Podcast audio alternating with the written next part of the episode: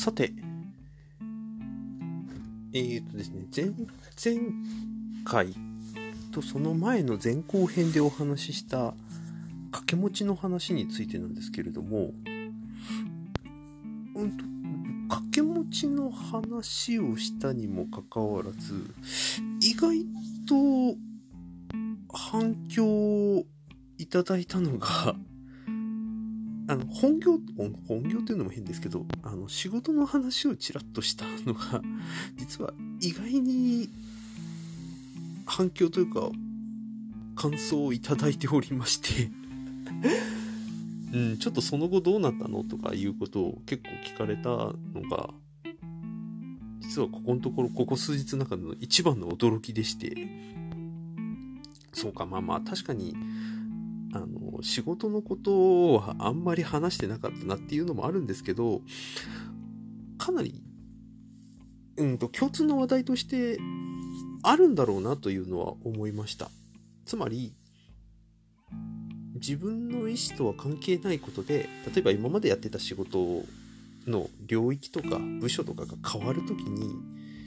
うん、どういうことが起きて、まあ、どういうやり取りをして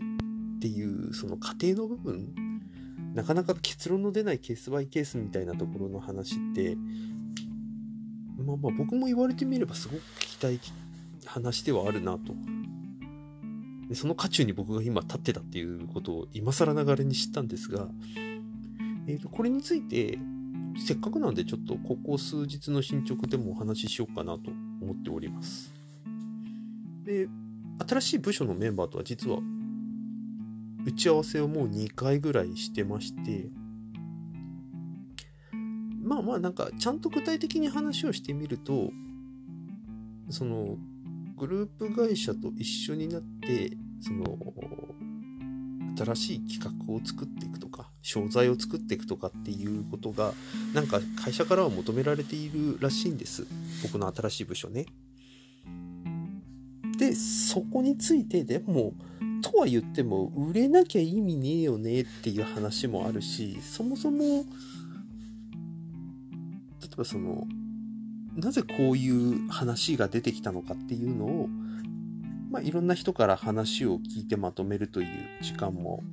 作ることができてどうもそのなんていうかな今の僕のいる会社の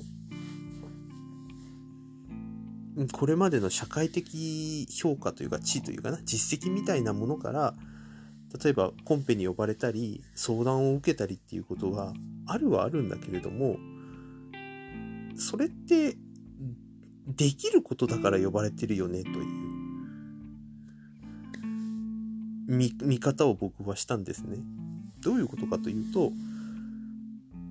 例えばコンペに、えー、と年間で20件呼ばれてまあ、勝率が6割でしたみたいな話だとすると、その取れなかった4割のことを考えるっていうのももちろん大切なんですが、そもそも呼ばれなかった事例もやっぱりあるんですよね。で、かつ、うんとそのコンペの内容も求められたものも、なんだかな、だんだんできることだから呼ばれてる。まあ、うちの会社だったらきっとこういう提案してくれるだろうっていうことを見込んで呼ばれているみたいな話になっていて、まあ、それはそれでありがたい話なのかもしれないけども、うんと、呼ばれなかったコンペとか、た、うんと、なかなか、うん、伸びていかない仕事と、はたまた、とそのか、えーと、いつもお世話になってる会社の他の部署との仕事もなかなかできないとかまあなんかなかったものもしかしたら可能性踏み込めたかもしれない領域のところに関するうんと目線の向け方っていうのがすごく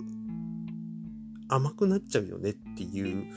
うん、ことは新しい部署の中で話が出てきてはいるんですね。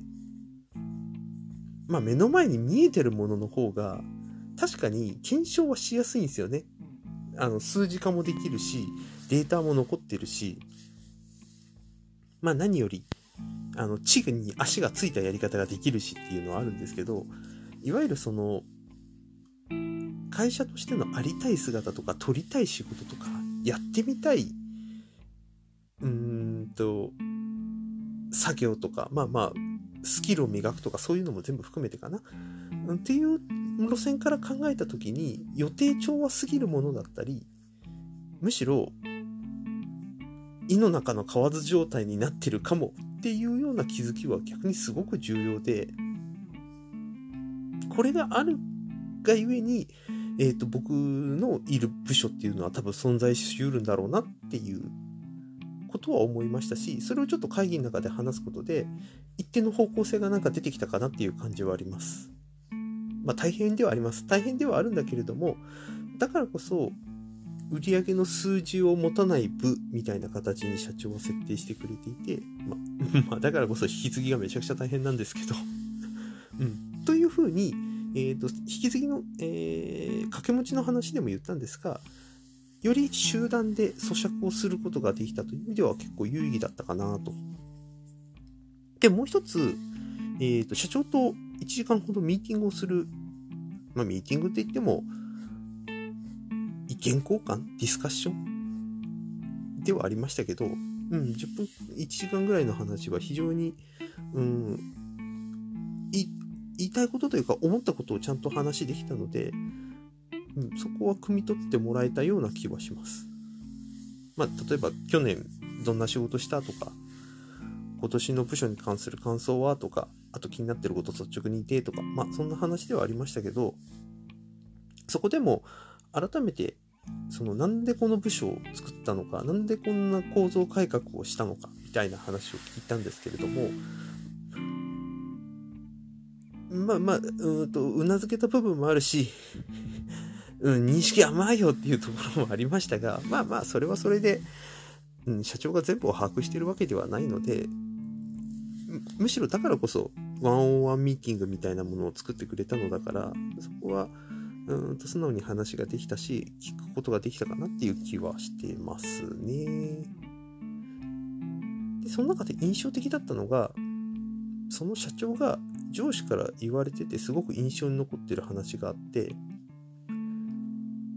会社の中だから、というか仕事だから、あの、ちゃんと演じきれよっていうことを社長は言われてたらしいんですね。要するに、役者と同じであると。うんと自分が望むか望まないかっていうところにかかわらず、うん、作られた世界の中で自分がその人物だったりそのポジションだったりいわゆる役割とか使命とかっていうものを担わされてその中で仕事としてもしくはその自分のうんと芸術の表現としてまあいろんなポジショニングはあるにしろその中でその役の中に入り込まなきゃいけないっていうことがある。で仕事も実は同じで、自分が社長の器にあるとか、えっ、ー、と、課長ではふさわしくないとか、もしくはこの部署が必要なのか不必要なのかとか、意味がないとかっていうことは、もちろん分析をしていけばいくらでも出てはくるんだけれども、でもその枠の中で演じきるっていうことがその演じきることは、つまりまあ工夫するってことですよね。その求められた役を舞台に出たらちゃんと踊りきる、演じきること、それをやるんだよっていうことを言われていたっていう話をされてましたね。で、それは自分の人格とイコールではないんだから、そこをあの変に気にすることなく、あなたに与えたまあ、社長からすると与えた。そして自分からすると与えられた。その役割をちゃんと演じきること。そで僕たち管理職はあなた自身の人格を見てるんじゃなくてその演じた役割役の完成度とか、うんと貢献度とかを見てるんだよっていう話をしてくれて、うん、これはすごく印象に残りました。ていうか気づきがすごく多かったです。えっ、ー、と、第100回の時かな、あの、自分の手札を増やしたいっていう話を、えっ、ー、と、ちらっとしたかと思うんですけど、なんかこの話とすごく重なりましたね。えーこれまではどちらかというと何々せねばならないというべき論のせっかちな自分がいて、まあそうじゃない自分がどこかに見え隠れしていたので、ちょっとその自分に関してもアプローチをしていきたいなっていう話はあったんですが、仮に外からの状況に応じて何かを求められた時に、うんとあんまり自我を強すぎて、うん、まあもちろん断るっていうのも一つの手なんですけれども、あえてその舞台に登って演じきるっていうことの大切さ。でそこで新たに引き出される自分の新しい手札。えーと、眠って出番待ちになってる手札がもしかしたらその時に役に立つかもしれないみたいなことはもしかしたらあるのかもしれないっていうことをちょっと感じましたね。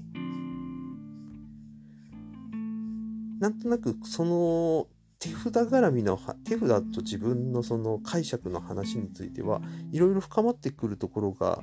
最近増えてきているのでなんかこれも別の機会に話したいなというふうには思ってます。えー、ひとまずえーと、僕の部署は引き継ぎはめちゃくちゃ大変だけれどもどうにかこうにか自分たちで咀嚼した、えーと目的に向かって第一歩は踏み出せたようです。